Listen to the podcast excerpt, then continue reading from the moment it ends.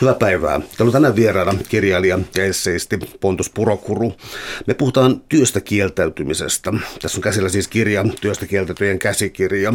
Pontus Purokuru on siis täällä nyt keskustelemassa tästä kirjasta, mutta mainittakoon tässä alkuun, että tämä kirja on eräänlaisen kirjoittajakollektiivin tulosta. Eli tässä on tekijöinä kaiken kaikkiaan Anna Kankila, Eetu Vireen, Harri Salveniemi, Heidi Meriläinen, Joel Kilpi, Johannes Ekholm, Klaus Lumi, Maunuksela, Lasse Poser, Mia Haglund ja Pontus Purokuru, mutta mä en tule toistamaan tätä koko ohjelmana tätä litania, vaan puhutaan nyt vain sitten Pontuksen kanssa. Okei, työstä kieltäytyminen, työstä kieltäytyjän käsikirja. Kohta yksi, onko tämä provokaatio? Ja kohta, toi, kohta kaksi, ää, minkä takia tämä tuntuu provosoivan niin voimakkaasti? Kyllä työstä kieltäytymistä puhuminen on selvästi provokaatio. Se on siis sekä, sekä niin tietoisesti tehty provokaationa keskustelun herättämiseksi ja, ja tota, niin kuin poliittisena tekona, mutta sitten se on myös, se on myös tota, otettu vastaan aika, aika tota, moisena provokaationa, mikä musta kertoo, että me ollaan tässä työstä kieltäytymisteemassa osuttu johonkin laajempaan juttuun ja ehkä johonkin, johonkin normiin, ehkä johonkin tabuun, ehkä jonkinlaiseen valtasuhteeseen, mikä kulkee yhteiskunnan läpi. Jos tekee provokaation ja kukaan ei siitä provosoidu, niin silloinhan kyse on jostakin epäolennaisesta asiasta, tai sitten kyse on, on niin tärkeästä asiasta, että kaikki jakaa sen. Mutta se, että, että provokaatio toimii, niin se tosiaan kertoo, että, että onkin jonkinlainen jakolinja tai jonkinlainen konflikti, ristiriita, ja sitten se provokaatio saa sen näkyville sen sen tota, ristiriidan. Ja nyt tämä työstä kieltäytyminen, niin miksi se sitten on toiminut provokaationa, siitä puhuminen, niin mä luulen, että se liittyy siihen, että, että koko meidän elämänmuoto ja yhteiskunta on rakennettu työn ja siis erityisesti palkkatyön ympärille.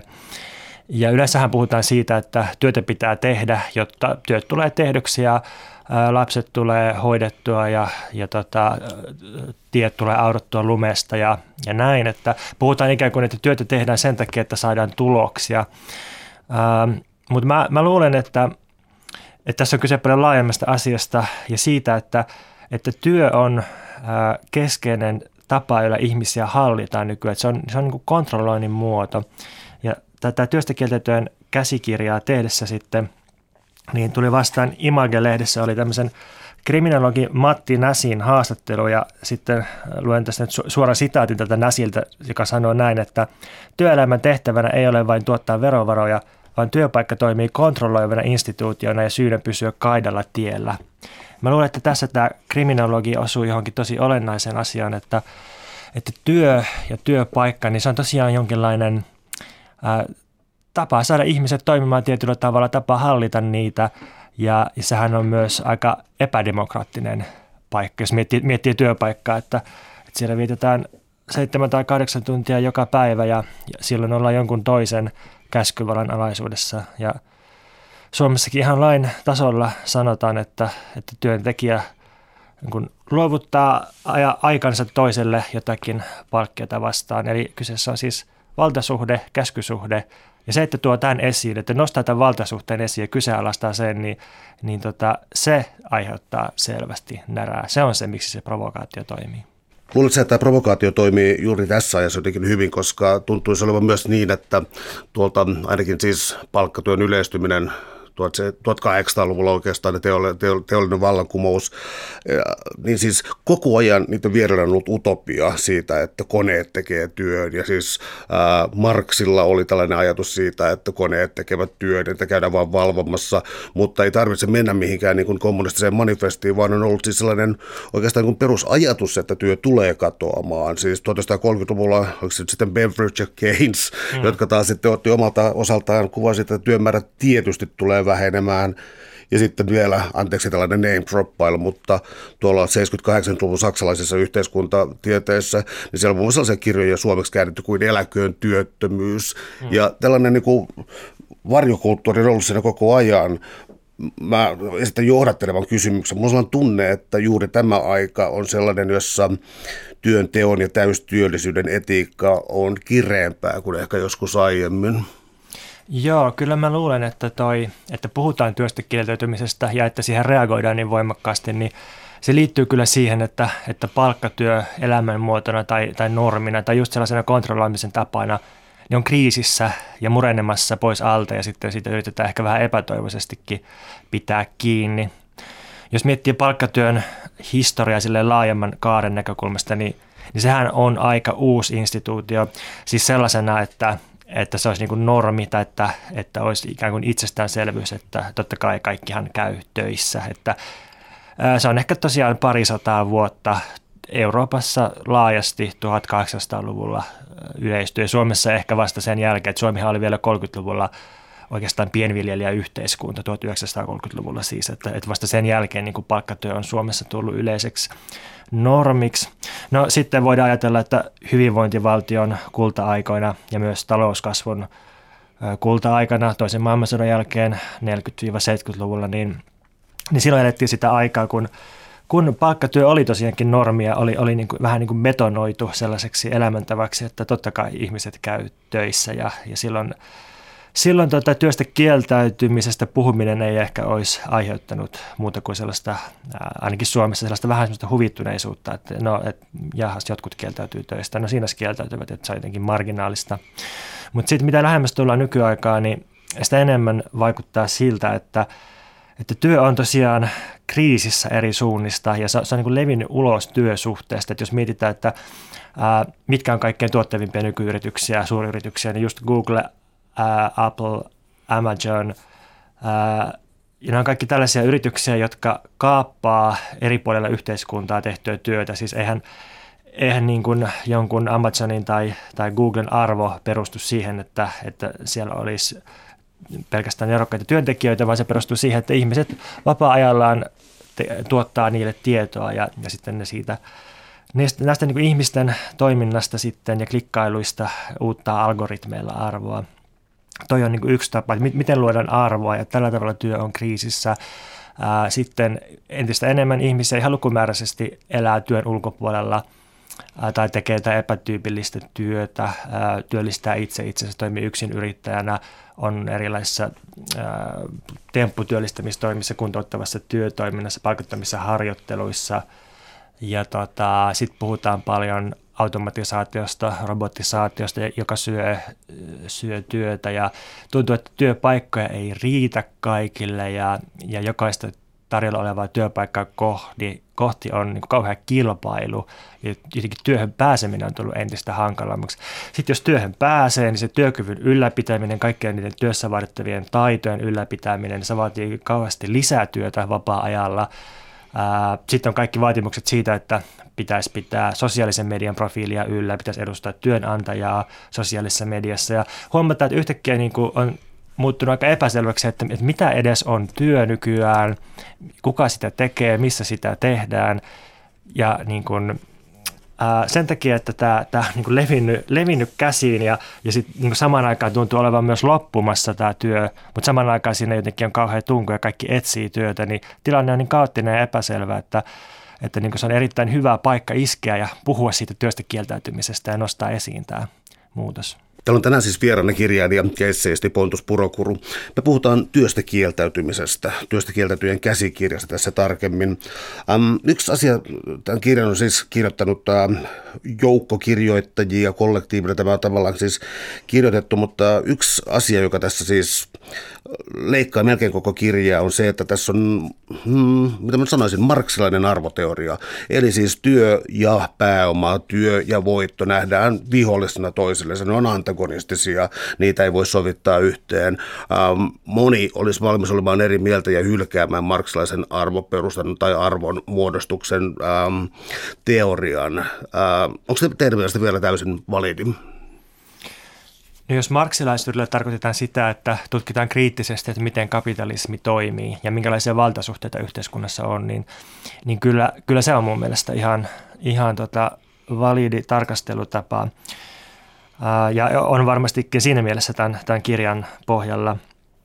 Ja me tosiaan haluttiin kysyä vähän tarkentavia kysymyksiä työstä. Yleensä työstä puhutaan ikään kuin semmoisena klimppinä, että, että kaikki työ on arvokasta ja työtä pitää tehdä. Ja silloin, silloin unohdetaan ne ristiriidat ja epätasa-arvoisuudet, jotka siellä työn sisällä kulkee.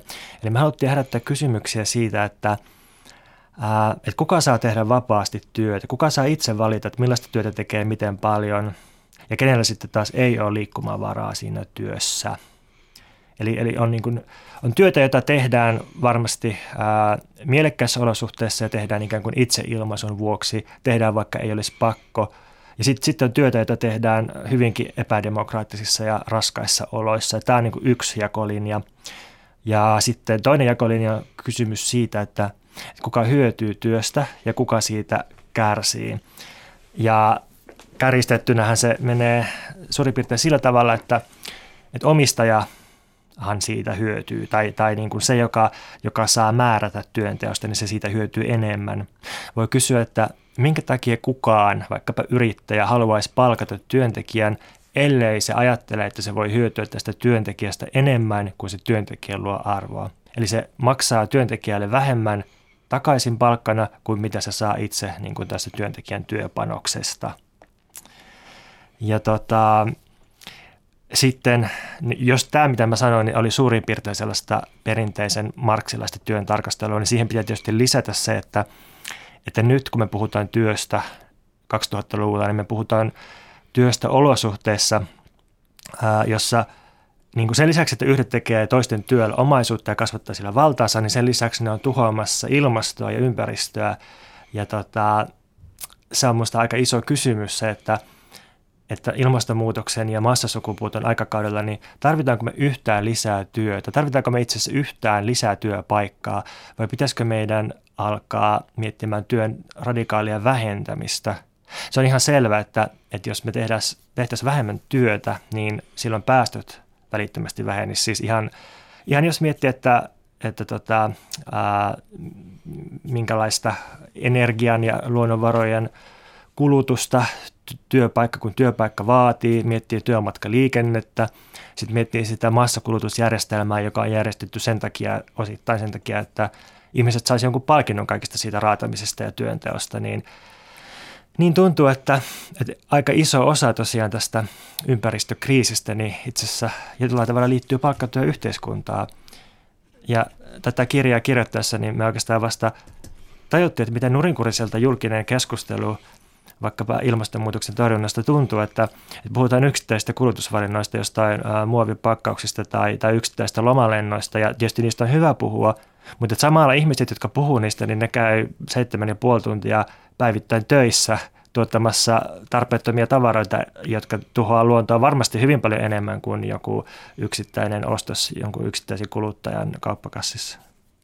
Uh, olisin vielä paneutua tuohon, että tätä on herättänyt tämä teidän kirja siis tällaista moraalista närkästystä, mutta jos sen ottaa aivan toisen esimerkin, eli Suomessa erittäin pidetty ekonomisti Sixten Korkman, nyt mä en valitettavasti muista tarkkoja lukuja, mutta hänen näkemyksensä lähitulevaisuudesta oli suunnilleen sitä, että kolmasosa tekee tuottavaa työtä, kolmasosa tekee pelkkää siis vain suorittavaa työtä ja kolmasosa on työmarkkinoiden ulkopuolella johtuen automatisaatiosta ja muusta. Ja samaan hengenvetoon sitä, että ongelma on se, ongelma, joka on pakko ratkaista, on se, että ähm, miten me huolehditaan työelämän ulkopuolelle jääneiden toimeentulosta tai niiden toimeentulosta, jotka joutuu tekemään niin kuin, äh, täysin kädestä suuhun työtä, minkälaisia tukia sinne annetaan. Äh, kun lukee Sixten Korkmania, kaikki nyökkäilee, mutta harvempi nyökkäilee tämän kirjan kanssa. Mikä tässä on sitten se niin kuin provokaation aste, tai luuletko että vain, onko taloustiede sellainen kenttä, että sinne otetaan vain jotenkin etabloituneita hahmoja puhumaan? No niin, äh, taloustiede tietysti, ehkä en uskalla sanoa taloustieteestä mitään, mutta jos katsoo ekonomistien julkisia kannanottoja, jotka siis totta kai on poliittisia tekoja, niin kiinnostavasti tuntuu, että ne, ne niin kuin keskimäärin ryhmittyy puolustamaan nykyisiä valtasuhteita ja elämäntapoja. Ja just, just tällaista järjestelmää, jossa toiset hyötyy toisten työstä ja samalla tuhotaan sitä – kaikkea muuta, mikä on tämän työn edellytyksenä, eli, eli esimerkiksi ympäristöä. Ähm, ja sitten toi, toi, että nostetaan esiin rahaa ja se, että, että mistä rahat tulee ja kuka rahoittaa minkäkin, niin se on, se on minusta tosi tärkeä kysymys. Ja, ja ehkä meidän kannattaisikin puhua enemmän rahasta ja toimeentulosta kuin työstä, koska se, se työpuhe tosiaan se on niin sekavaa helposti ja menee sellaiseksi työn yleiseksi arvostamiseksi. Mutta sitten jos puhutaan rahasta, niin sitten ollaan niin heti kiinni vallassa, koska raha, rahahan on aina valtasuhde se, että kenelle myönnetään rahaa, miten, miten luodaan rahaa, mihin tarpeisiin luodaan rahaa. Et esimerkiksi köyhien tarpeisiin tuntuu olevan yhteiskunnassa kuin yhteiskunnassa hirveän vaikeaa poliittisesti luoda sitä rahaa, että jos ajatellaan, että Suomessa ihminen saa äh, jotain matalinta työttömyystukea ja se on jotain, mitä sitten jää käteen verojen jälkeen ehkä 550 euroa kuussa, niin tämä nähdään helposti ongelmana ja pelätään, että väärinkäytetäänkö sitä.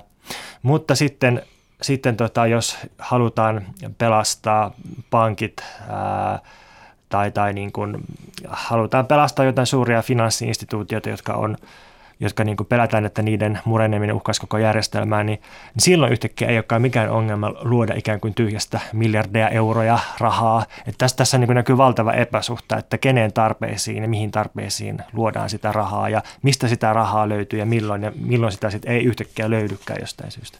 No jos lähdetään nyt näihin työn muutoksiin, jotka ehkä on oireellisia, mutta voi osoittaa myös tulevaisuutta, mihin ollaan menossa. Eli tuota, mä etsin muistiinpanoista kohtaa, eli Suomessa 2016 tilaston mukaan 700 000 ihmistä äh, oli töissä osa-aikaisesti, määräaikaisesti yksinyrittäjänä, äh, työttömänä 348 000, keskimäärin siinä vuonna, eli puhutaan noin miljoonasta ihmisestä, ja, ja siitä huolimatta, tällä hetkellä me puhutaan kuitenkin koko ajan että, niin kuin työllisyysasteen korottamisesta ja muusta. Nämä miljoona ihmistä, näetkö nä, tässä jonkun, miten mä ilmaisin sellaisen toivon pilkahduksen, että ne edustaa, siis vaikka nämä työolosuhteet voi olla niin kuin prekaarilla huonoja, mutta siinä olisi joku niin toivon pilkahdus sille, että voisi ehkä jotenkin autonomisemmin tehdä töitä. Joo, se se tota, toi, toi ryhmä on niin moninainen, että se varmasti siinä menee eri suuntiin. Ö, ihmisten halut ja, ja, tota, ja olosuhteet, että mitä niin kuin yhtä yhtenäistä asiaa tai, tai niin kuin toivoa en, en välttämättä näe siinä, mutta, mutta, tota, mutta on, se on niin kuin selkeä esimerkki jostakin, että, että tämmöinen ryhmä on näin suuri ja siis ylipäänsä se, että Suomessa työmarkkinat on hallinnut kahtia. Toisaalta on se noin 1,6 miljoonaa ihmistä, joka tekee sitä vakituista koko, koko aikaista työtä. Ja sitten jos katsotaan tosiaan kaikki, kaikki jotka tekee silpputyötä, jotain määräaikaista, osa-aikaista työtä tai on työttöminä tai, tai tota, piilotyöttöminä tai jossakin työvoimaviranomaisten kontrollitoimissa, niin niitä on sitten noin 1,2 miljoonaa ihmistä. Eli voimakas tämmöinen polarisaatio, jakautuminen ja, ja tota, sitten tietysti ihan perinteisen työn sisällä, niin se, sekin työ on muuttunut. Aina jos puhutaan tilastoissa, että meillä on näin ja näin paljon ihmisiä vielä, jotka tekee perinteistä tyypillistä palkkatyötä, niin sitten ehkä voisi katsoa sinne, sinne tuota työn sisälle, että, että onko, on, onko se nyt sitten muuttunut. Ja kyllähän se on muuttunut just tämä, että, että vaikka työsuhteessa, niin työ saattaa silti olla sen suhteen sisälläkin projektiluontoista ja siihen saattaa just kuulua tällaista – työkyvyn ylläpitämistä tai, tai niin sosiaalisen median käyttöä. Ja, ja tota, tuntuu, että tämä, tämä niin kuin prekaarius eli epävarmuus ja joku kokemus siitä, että on vähän niin kuin toisten armoilla, niin kyllä se vuotaa, tuntuu vuotavan entistä enemmän myös siinä perinteisen työn sisään. Ja silloin, niin kuin, silloin ei aina ole ihan selvää, että kuinka paljon sellaisilla perinteisillä työmarkkinatilastoilla voidaan just tätä työn muutosta tavoittaa musta se, se tuntuu oikeastaan aika erikoiselta, että, että kun nyt parikymmentä vuotta on käyty tätä keskustelua, että työ on muuttunut ja työelämä on huonontunut ja esimerkiksi nuorista aikuisista, niin viides osa käyttää, tai on sanonut kyselyssä, että käyttää psyykelääkkeitä jaksakseen töissä ja sitten opiskelijoiden mielenterveysongelmat on kasvanut ja niin kuin nuoret on minusta hyvä indikaattori siitä, että miten niin kuin sisäistetään työelämän vaatimukset ja näin.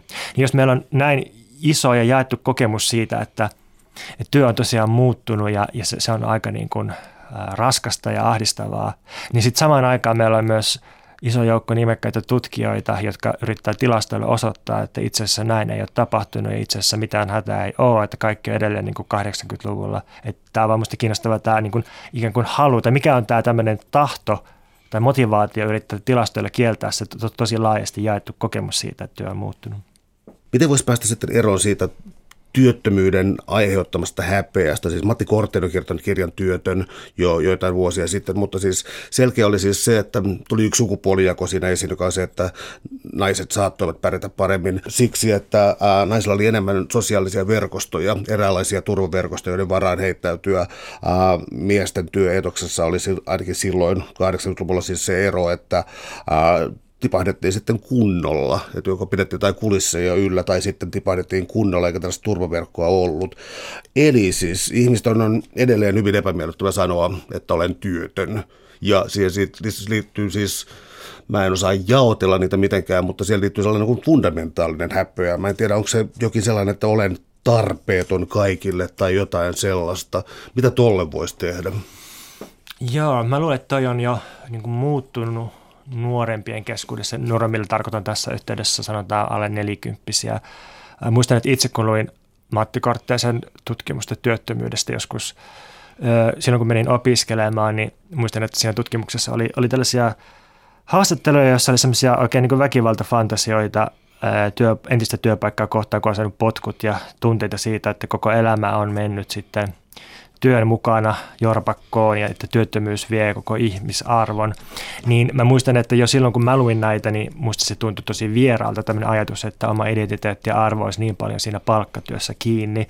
Ja mitä nyt on ymmärtänyt nuorison barometreistä viime aikoina, niin, niin tota, kyllä nu- nykyään nuorilla on aika, aika laajasti semmoinen, voisi sanoa, että varmaan aika realistinen näkemys siitä, että, että työttömyys tulee pysymään jonkinlaisena ja iso osa ihmisistä ainakin välillä työttömänä ja siinä ei mitään häpeällistä.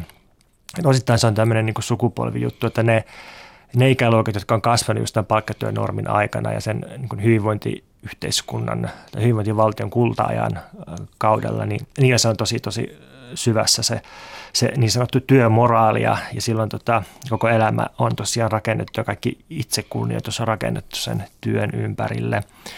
Uh, mutta sitten, että miten sitä voisi purkaa näiltä ja sitten miten, miten sitä voisi entisestään purkaa, niin uh, no yksi on varmasti tuo, että uh, että koitetaan löytää elämän mielekkyys sen työn ulkopuolelta just niin kuin sosiaalisten verkostojen kautta, kaiken omaehtoisen tekemisen kautta. Um, yle, yleensä ihmiset tuntuu löytävän elämänsä merkitystä just toisten ihmisten kautta, siis toisista huolehtiminen, kasvattaminen, opettaminen, yhdessä harrastaminen, kaikki tämmöinen voi, voi tuoda merkitystä ja, ja niin tunnustusta työn ulkopuolelta.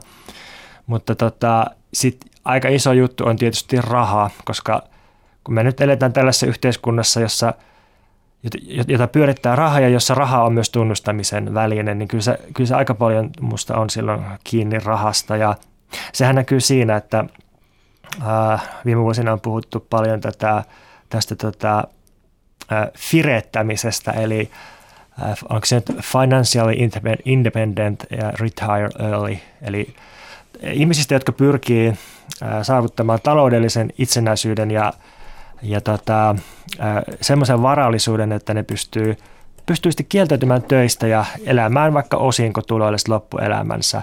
Ja tämähän on nähty hirveän ää, niin kuin arvokkaana ja hyvänä ja kannustettavana asiana, että, jotkut tavoittelee ehkä saavuttaakin tällaista.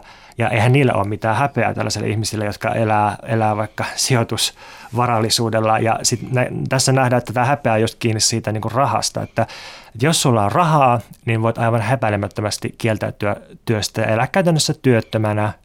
Mutta sitten jos sulla ei ole rahaa, niin sitten yhtäkkiä se työttömyys muuttuukin häpeälliseksi. Jatketaanko tuosta vielä vähän, koska siis ähm, kirjassa nostetaan myös esiin siis sellaisia, että jos nyt yleensä ei-tyypillisellä työsuhteella tarkoitetaan nimenomaan pätkätöitä ja muita, niin on myös tällaista, johon juuri viittasit, siis tällaista ähm, koroilla elämistä ja, ja, ja, ja, ja varallisuudella elämistä, mutta on myös sellaisia mitä nyt käyttäisi niin mielikuvituksen termiä vaikka kun ei-työ. Siis mä, mä puhun nyt niin oikeastaan niin kuin vaikka YouTube niin niin pitäjistä ja tällaisista siis julkisuuden hahmoista, joiden työ on olla julkisuudessa. Suomessakin mm. moni jo menestyy tällaisen kautta. Kuuluuko tämä siis tällaisiin sallittuihin tapoihin, että, ähm, että on julkisuudessa tai on rahaa tai on jokin tällainen tunnustamisen väline tai tällainen, että onko meillä olemassa muitakin tällaisia joko julkisuuteen tai rahaan liittyviä ei-töitä, jotka on kuitenkin ikään kuin katsotaan ihmisarvoiseksi tekemiseksi? Joo, toi on, toi on hyvä kysymys, koska toi taas ähm, avaa sitä teemaa, että, että miten vaikea meidän on käsittää sitä, että mikä, mikä on työtä tosiaan nykyään ja mikä, mikä luo arvoa, että jos, jos ajatellaan jotain ihmistä, joka ansaitsee äh, elantonsa sosiaalisen median kautta vaikka YouTubessa tai, tai Instagramissa, niin sit se, se niin tuottaa niin moneen suuntaan taloudellista arvoa tietysti näille yrityksille ja, ja itselleen ja sponsoreilleen ja, ja tota, niille medioille, jotka sitten uutisoitetaan ja haastattelee tästä. Että niin selkeästi se on työtä jollain tavalla, se tuottaa arvoa ja, ja tota, se, se, pitää niin kuin, se vaatii vaivaa aika paljon, sitä pitää jatkuvasti tehdä, mutta, mutta samalla ähm, samalla siinä on kuitenkin jotain sellaista vähän niin kuin maagiselta tuntuvaa väreilyä, mikä sitten herättää sen kysymyksen, että onko tämä niin kuin kuitenkaan työtä vai onko tämä niin kuin itse asiassa yritys kieltäytyä työstä. Ja joskus jotkut vähän vanhemmat ihmiset on niin kuin hämmentyneitä siitä, että minkä takia niin monet nuoret haaveilee kuuluisuudesta, julkisuudesta, niin, niin ehkä tässä on sitten selitys, että, että nuoret, nuoremmat ihmiset tunnistaa tai ainakin ajattelee, että – että julkisuus sitten olisi, olisi tämmöinen niin tapa ensinnäkin saada tunnustusta ja merkitystä työn ulkopuolelta ja toisaalta saada jotain sellaisia etuja, joilla voi kieltäytyä sitä ainakin kaikkein niin huono, huonoiten ää, palkatusta ja kaikkein ankeimmasta työstä. Et, et just toi, että et halu, halu julkisuuteen, niin se, se voi olla itse asiassa halua kieltäytyä työstä. Ja vähän samalla tavalla, niin äh, taas jos katsoo nuorisobarometreja, niin tosi monet nuoret suhtautuu myönteisesti yrittäjyyteen ja, ja ehkä harkitseekin yrittäjäksi ryhtymistä, niin sitten ää, nyt, nyt voi tietysti kysyä, että onko, onko nuoret jotenkin tällaisia yrityshenkisiä, onko ne jotenkin sisäisesti kokoomuslaisia, että kaikki haluaa yrittäjiksi. Ehkä, mutta voisiko olla, tässäkin on kyse sitten halusta kieltäytyä työstä ja nykyään ajatellaan taas kerran ehkä aika realistisesti, että – että jos on yrittäjä, niin elämä saattaa olla epävarmaa ja voi olla, että joutuu näkemään kauheasti vaivaa ja stressaamaan, mutta että ainakin voi kieltäytyä pomojen käskyistä tai, tai jostakin kiinteistä aikatauluista ja vähän niin kuin, autonomisemmin määrätä omasta elämästään. Et ehkä tämä niin kuin paljon puhuttu yrittäjyyden nousu, niin ehkä se on osittain jollakin tavalla kanavoitunutta halua kieltäytyä perinteisestä työstä. Täällä on tänään siis vieraana kirjailija ja esseisti Pontus Purokuru. Me puhutaan työstä kieltäytymisestä, käsillä kirja, työstä kieltäytyjän käsikirja. Äh, jos palaa vähän vielä tuohon oikeisto, vasemmisto tai omistaja työntekoluokkaan, niin ähm, jos nyt ei ikään kuin pääoman keskittymisestä tästä, tässä kirjassa kauheasti riemuita, niin tulee melko selkeäksi, että vasemmiston ammattiliittoihin kohdistuva ähm, projekti tuntuisi olevan tien päässä, tai sanotaan sen toisin päin, eli ammattiliitot on avuttomasti ajastaan jäljessä, kun ne kohtaa nykyisiä työelämän ongelmia. Mistä tämä johtuu? Joo, tämä työstä kieltäytyvän käsikirja on herättänyt silläkin tavalla poikkeuksellista huomiota, että tämä ei tosiaan ihan suoraan asetu perinteisen vasemmiston ja perinteisen oikeiston väliselle janalle, koska tässä hyvin rankasti arvostellaan erityisesti SAKta. Ja, tota, ja ää, itse olen sitä mieltä, että että ammattiliitot on sitä parempi juttu, mitä matalammalla tasolla ne on toiminut. Ja, ja, ja on se selvää, että, että ilman ammattiliittoja, niin ilman, ilman niin työntekijöiden järjestäytymistä, niin työehdot ja, ja, ja työolosuhteet voisivat olla aika dystooppiset. Mutta sitten kun ä, ammattiliitot kasvaa ja yhdistyy ja vakiintuu, niin sitten niistä itse asiassa, itse asiassa on tullut sellaisia instituutioita, jotka pyrkii säilyttämään tämän niin työn elämän muotona ja, ja, tota, ja, ja sellaisena niin kuin muodostelmana, jossa ää, ihmiset sit on toisten käskyvallassa. Että, ää, se on itse asiassa aika jännä siirtymä minusta työväenliikkeen historiassa, että jos taas katsotaan laajempaa kautta, niin 1800-luvulla ää, työväenliikkeiden Euroopassa, niin ihan yleinen tarkoitus, se, se ei ollut mitenkään niin absurdi radikaali, vaan ihan yleinen tarkoitus oli vähentää palkkatyön minimiä ja lopulta hävittää se. Siis silloin tietysti puhuttiin kommunismiin siirtymistä tai sosialismiin siirtymisestä. Ja siis, että alun perin työväenliike syntyi palkkatyötä vastaan. Ja jos miettii työväenliikkeen suuria saavutuksia ää, Suomenkin historiassa, niin nehän on just ollut työn vähentämistä, sitä, että että tota, kahdeksantuntinen työpäivä tai viisipäiväinen työviikko, niin nämä on kaikki niin kuin työn vastaisia juttuja. Ja miten työväenliike on saavuttanut ne? No työstä kieltäytymällä eli lakkoilemalla, sekin on niin kuin työn vastainen ää, toimenpide. Ja nyt, jos katsoo, että mitä vaikka SAK tai SDP, niin kuin AY-puolueena, mitä ne ajaa, niin ne ei ajakaan enää työn vähentämistä, puhumattakaan siitä, että haluttaisiin poistaa työ, palkkatyö, vaan ne ajaa sitä, että palkkatyö säilyy ja että entistä useampi ihminen toimisi palkkatyössä. Ne saattaa ajaa jotain pieniä parannuksia aina silloin tällöin, jotain pieniä palkankorotuksia tai vähän enemmän ää, määräysvaltaa sinne tai tänne. Mutta, mutta se tota, perustavoite on kuitenkin se, se työn, työn tota, säilyttäminen ja Mä luulen, että se on, se on osittain ideologista, sitä, että ei, ei osata eikä haluta kuvitella muunlaista elämää kuin sellainen vakituinen, säntillinen, kunnollinen palkkatyö. Mutta sitten osittain se on varmasti ihan vaan niin kuin oman aseman turvaamista. Että siis ammattiliittojen rahathan tulee palkkatyöläisiltä palkasta, palkasta tota, maksetaan sitten osuus ammattiliitolle ja, ja ilman palkkatyötä niin eihän ammattiliitot voisi vois niin kuin säilyttää asemassa, eihän niitä olisi ilman palkkatyötä, niin se on, se on todella ymmärrettävää, että, että ammattiliitot pyrkii sitten säilyttämään nykyisen tilanteen ja tota, kyllä mä ajattelen, että, että ainakin isot ammattiliitot niin on työstä kieltäytyjen vihollisia siinä mielessä, että, että ne vastustaa esimerkiksi perustuloa. Et, et jopa niin kuin oikeistosta ja jopa Piilaakson miljardööreiltä on tullut sellaisia aloitteita, että et eihän tässä nykytyöelämässä ja toimeentulossa varsinkaan sosiaaliturvassa ei tässä ole mitään järkeä, että perustulo se on ainoa niin kuin realistinen ratkaisu eteenpäin. Jopa Björn Wahlroos on ehdottanut perustuloa. Ja sitten se taho, joka kaikkein kiivaimmin vastustaa perustuloa, niin sitten se on tämä vanhakantainen AY-vasemmisto, koska se haluaa, että ihmiset käy töissä ja, ja tota, kaikki pyörii työn ympärillä. Niin Joo, kyllä mä näen, että, että perustulo on, on tota aika hyvä tapa tukea työstä kieltäytymistä ja ylipäänsä ihmisten elämänhallintaa ja kaikki, jotka vastustaa perustuloa, niin ne on kyllä työstä kieltäytyjen vastustajia silloin.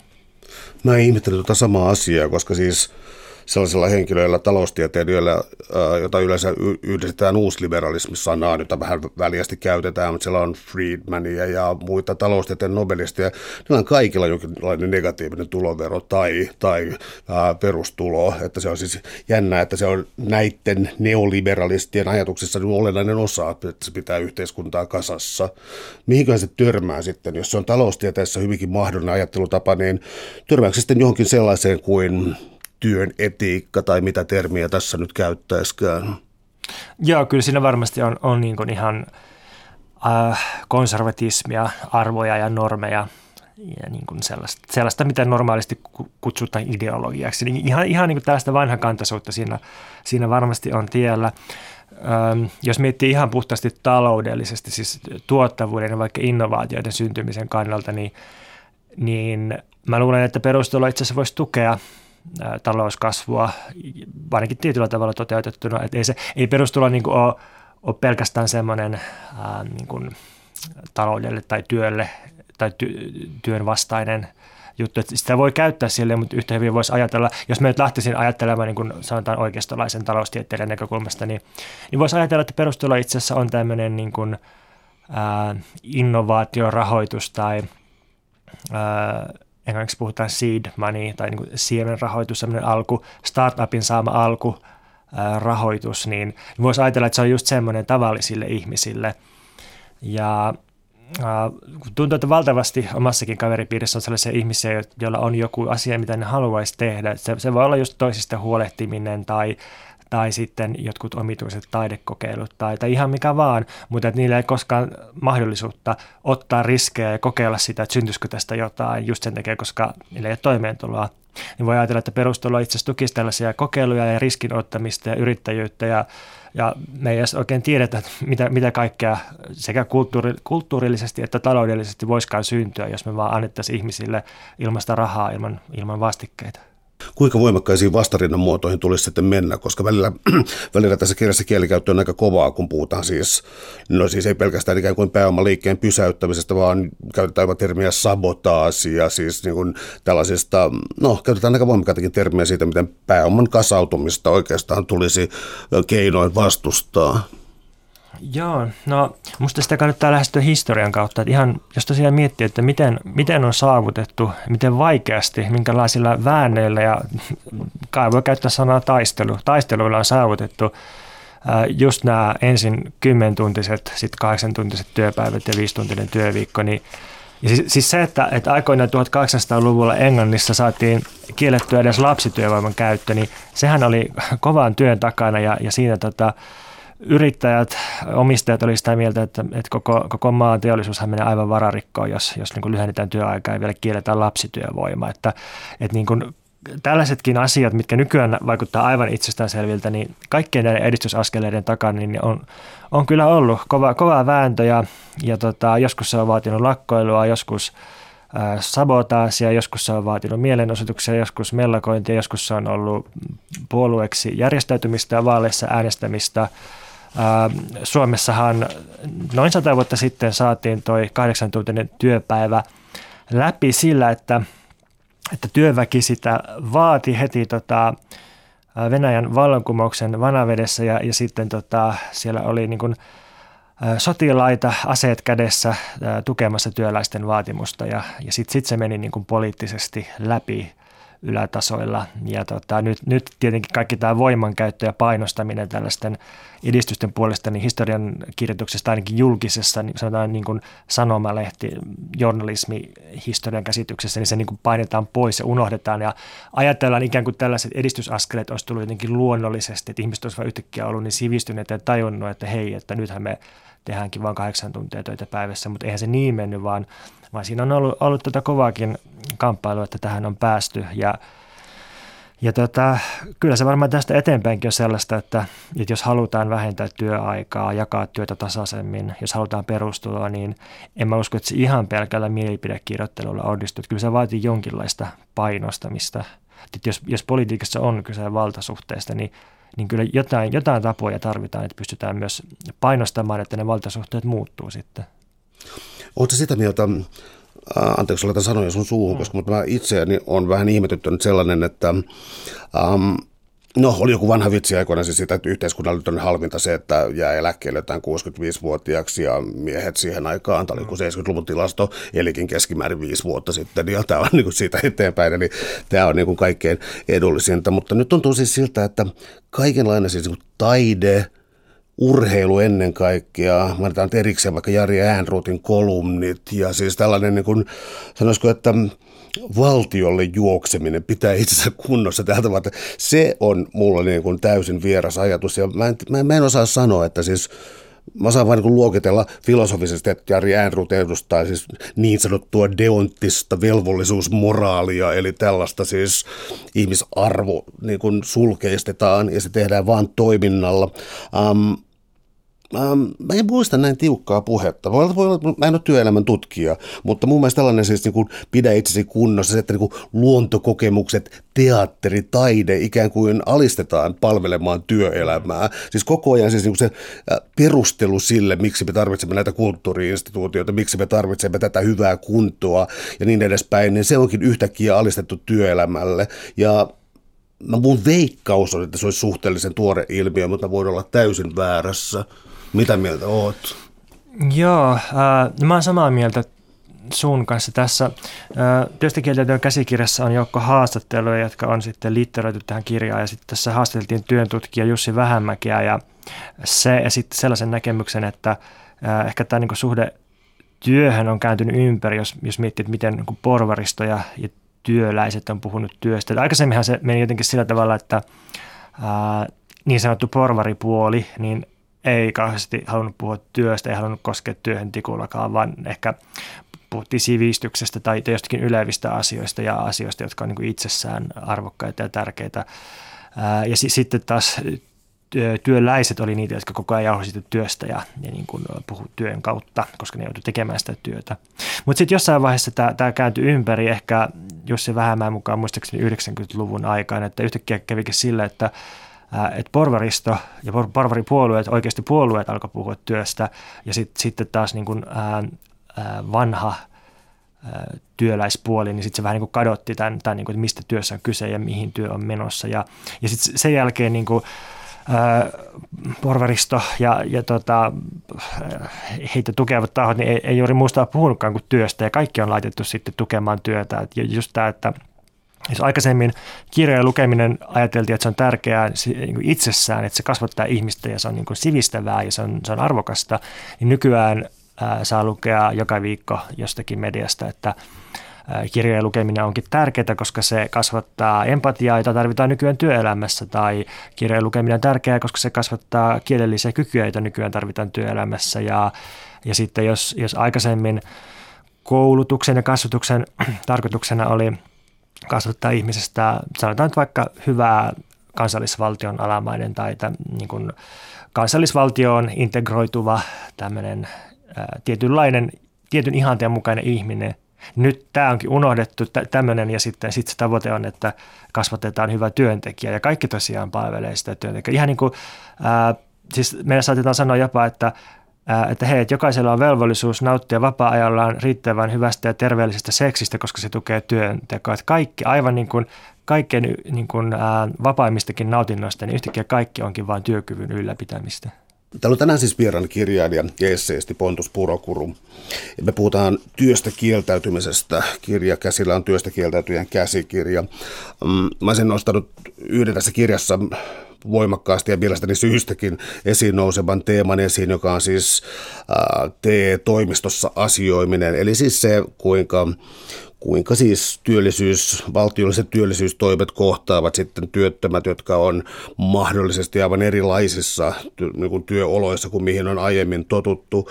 Ja sitten otetaan tähän nyt siis sitten suoraan tämä pitkään politiikassa ollut mukana tämä siis tällainen ää, työvoiman aktivointimalli ja tällainen ja mä lisään siihenkin vielä yhden jutun, että Juhana Vartiainen kokoomuksesta on todennut, että, että ei nämä niin työllistämistoimet, että ei ne oikeasti työllistä ketään, mutta niillä on jonkinlainen pelotevaikutus pikemminkin. Uh, miksi näin kova konflikti tuntuu olevan? Uh, um, siis tämä on tällainen, joka se, ihmiset kokee sen nöyryyttävänä, uh, pahana ja niin kuin irrationaalisena ja kaikkea. Onko se vaan sitä? Johtuuko se siitä?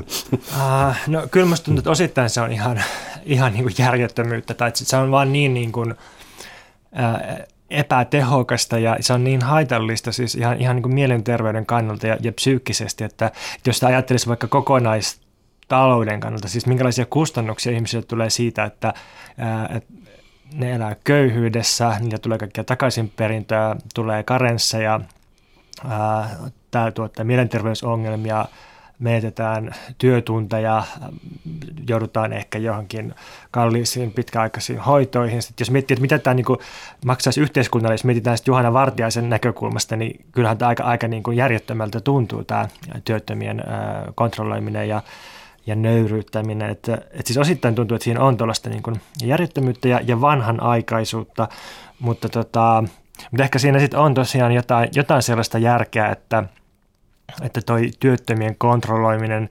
tosiaan toimii sellaisena pelotevaikutuksena vaikkapa niille, jotka on töissä, että, että on vaikeampi kieltäytyä töistä, on vaikeampi etsiä parempaa työtä paremmalla palkalla tai on vaikeampaa yrittää kehittää jotain omaehtoista työn ulkopuolista tekemistä, jos uhkana on se, että joutuu sitten sellaiseksi työttömäksi, jota kontrolloidaan ja, ja tota, hyykytetään. Ja, ja sitten se, se on ehkä kiinnostavaa, että – et se, se ei ole missään nimessä selvää tai niin kuin, johdonmukaista se, että miten työttömiä Suomessa kontrolloidaan. Hirveästi on ollut äh, puheenvuoroja, ihan mielipidekirjoituksia erilaisilta työttömiltä, joilla on evätty tuet milloin minkäkin harrastuksen tai, tai kahvinkeittojutun takia ja on katsottu, että he työllistyvät omassa työssään ja, ja tota, eivät siksi saa oikeutta työttömyystukeen. Mutta sitten jos taas ajattelen omaa elämääni, niin mä, mä oon myös ollut aina kausittain työttömänä, niin mulla ei ole koskaan ollut tällaisia ongelmia ja sitten se, se tuntuu täysin epäjohdonmukaiselta, että ää, miksi mulla on ollut oikeus työttömyystukea ja miksi jollakin toisella ei. Et se, sekin on yksi kontrolloinnin muoto, että, että siinä on tämmöinen mielivallan ja ennakoimattomuuden elementti. No mitä sitten sellainen asia, että työväenliike, jos, jos ajatellaan niin työ, yhteiskunnallisten liikkeiden tutkimusta, niin työväenliike on ikään kuin siis paraati esimerkki siitä, siis äh, lähtenyt hyvin radikaalista lähtökohdasta sitten ikään kuin eurooppalainen sosiaalidemokratia, äh, erilaiset työolojen uudistukset ja jotkut on sitä mieltä, että, että tämä liike on ikään kuin jo täyttänyt tehtävänsä, se saavutti kaikki päämääränsä, mutta nyt kun puhutaan tällaisesta uudenlaisesta, työ, uudenlaisesta työstä, ja puhutaan nyt siis tämän kirjan siis, siis prekaareista ja muista, mutta toisaalta myös näistä valonpilkahduksista, uusista tavoista tehdä työtä ja niin edespäin. Ja nyt mä pääsen tähän kysymykseen vihdoinkin. Eli ää, joukkovoima ja siis sen tunteminen, että kuuluu tiettyyn joukkoon, napataan taas Marksilta niin kuin luokka sinänsä ja luokka itselleen, että, ää, että tiedostaa, että ollaan samassa purkassa ja sitten sen tuoma yhteisöllisyys. Onko sellaisesta mitään merkkiä? Vai edustus pitäisi, kysyykö mä nyt tämän niin kuin vanha AY-tyyppi? Niin, no, tämä on varmaan just se poliittinen ongelma, että, että mä, mä tosiaan luulen, että ää, nyt viime vuosina, kun on kauheasti puhuttu politiikan kriisistä, johon liittyy semmoinen hallitsemattomuus ja, ja niin kuin, ää, asioiden rapistuminen, kokemus siitä, että ei oikein ole myönteistä tulevaisuutta ja, ja sitten toisaalta äärioikeiston nousu. Niin mä luulen, että ainakin osa tästä kriisistä selittyy just tuolla, että, ää, että työn – tukeminen tai työn, työntekijöiden järjestäytyminen, niin se, se on romahtanut. Koska siis jos, me, jos mietitään, että mikä oli se taho varakkaissa länsimaissa viime vuosisadalla, joka tuotti sitä kokemusta, että asiat tulee olemaan paremmin ja, ja niin kuin on, on jonkinlainen myönteinen tulevaisuus ja on, on, voidaan luottaa edistykseen, niin kyllä se nyt oli kuitenkin työväenliike siis laajassa mittakaavassa. Että se oli se, joka joka niin kuin painosti sen paremman tulevaisuuden puolesta ja paremman sosiaaliturvan puolesta ja julkisten palveluiden puolesta. Ja tota, niin edelleen. Mikä oli se sun alkuperäinen kysymys? Se oli niin laajamuotoinen siis tuossa, mutta siis niin, että, miten, että työväen, miten... ää, siis, tavallaan siis niin kuin, onko sellainen enää mahdollista kuin niin, joukkovoima joo, tai joo, jokin tällainen, joo. vai onko tämä vääjäämättä tuottaa sirpaleisen yhteiskunnan? Joo, niin, no just, tai, tai just se ongelma, että kun nykytyö on on niin hajannaista ja, ja yhteiskunnassa on entistä enemmän eroja, siis, siis sekä niin kuin työnteon tavoissa on eroja, mutta myös ihmisten välillä on, on erilaisia eroja. Ja tota, on, on niin kuin vaikea löytää sitä yhteistä asemaa, kun ei ole enää sitä yhteistä työpaikkaa, johon kaikki tulee samaan aikaan olemaan yhdessä ja sitten niin kuin fyysisesti näkee toisensa ja voi, voi jakaa kokemuksia ja tajuta, että hei, meillä on jotain yhteistä, tehdäänkö yhdessä tälle jotain, niin, niin se, se on hirveän paljon – vaikeampaa tosiaan nykyaikana. Ja se, se, on musta niin kuin, se on se vaikea poliittinen kysymys, että, että miten nykytyöntekijät voi järjestäytyä, mitkä olisi nykyaikaisia työstä kieltäytymisen muotoja. Ja sitten sit yksi ongelmahan tässä myös on se, että että semmoisesta vanhasta teollisuustyöstä, tai no miksei uudestakin teollisuustyöstä, mutta teollisesta työstä, jossa ollaan tekemässä ää, niin fyysisten tuotteiden kanssa. Tai nykyään, jos ajatellaan vaikka ää, ohjelmistoja koodaavia ihmisten työtä, jossa on tekemisissä siis ää, pelkästään symbolien ja merkkijanojen kanssa. Niin tällaisista töistä on hirveän paljon helpompi kieltäytyä ja näissä on niin kuin helpompi järjestäytyä, kun taas sitten sellaisessa työssä, mitä nykyään entistä enemmän, eli mitä tehdään ihmisten kanssa. Siis käristetysti, että, että paperiduunarin on hirveän paljon helpompi mennä lakkoon ja järjestäytyä kuin vaikka sairaanhoitajan tai, tai tota, päiväkotiopettajan tai, tai tällaiseen, koska jos tekee sellaista työtä, jossa on tekemisissä ihmisten kanssa, on, on niin kuin, haavoittuvassa asemassa olevia asiakkaita, potilaita ja näin, niin sitten, sitten on hirveän, hirveän vaikea ää, jotenkin ottaa etäisyyttä siihen työhön, koska sitten ne ihmiset kärsii siitä, josta, jotka on niin riippuvaisia siitä työstä. Ja, ja se, että me ollaan koko ajan liikuttu kohti sellaista työelämää, missä entistä isompi osa työstä on jollain tavalla palvelutyötä tai, tai hoivatyötä tai kasvatustyötä, niin se varmasti entisestään vaikeuttaa tuon sirpaloitumisen lisäksi tätä, tätä niin kuin, ää, järjestäytymistä ja työstä kieltäytymistä.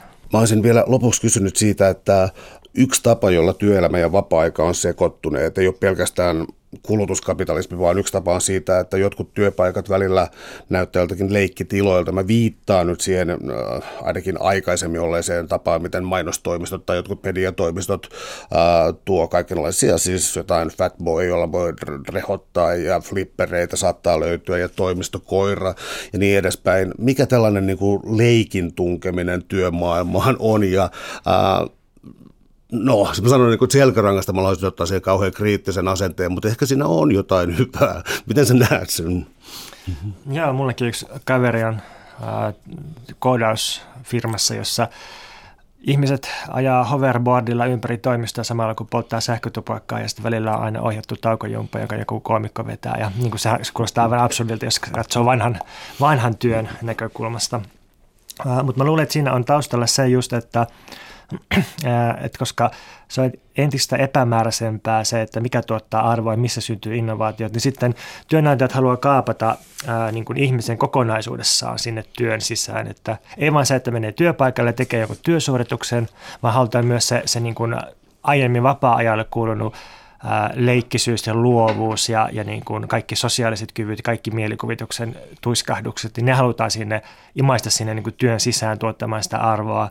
Ja se on tietysti hirveän epämääräistä ja vaikeaa, ja sitten toi on niin yksi tapa yrittää ottaa sitä haltuun, että, että niin kannustetaan luovuuteen ja, ja kannustetaan työn sisällä siihen, että ää, ottakaa päiväunia ja, ja tota, leikkikää täällä. Jossakin työpaikalla on kuullut, on pallomerikin tuotu ainakin joksikin aikaa sinne sitten.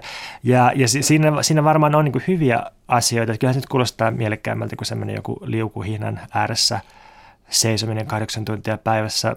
Mutta mut sitten sit siihen kuitenkin tuntuu myös liittyvä sellaisia normeja, että ää, että sehän on myös hirveän ahdistavaa, jos on pakko olla luova, että jos on velvollisuus olla luova joka päivä, jos, jos pakotetaan leikkisyyteen ja semmoiseen vapaaseen luovuuteen, niin, niin se, sehän on niin yksi kontrolloimisen muoto ja se voi olla vielä, vielä itse asiassa pahempi kontrolloimisen muoto kuin semmoinen vanha aikana, jossa vaan käskytettiin, koska silloin jos tulee velvollisuus ja normi olla luova, niin silloin sen normin imaisee tosi syvälle sisänsä ja saattaa kokea jatkuvaa ympärivuorokautista riittämättömyyttä siitä, että, että ei olekaan riittävän luova.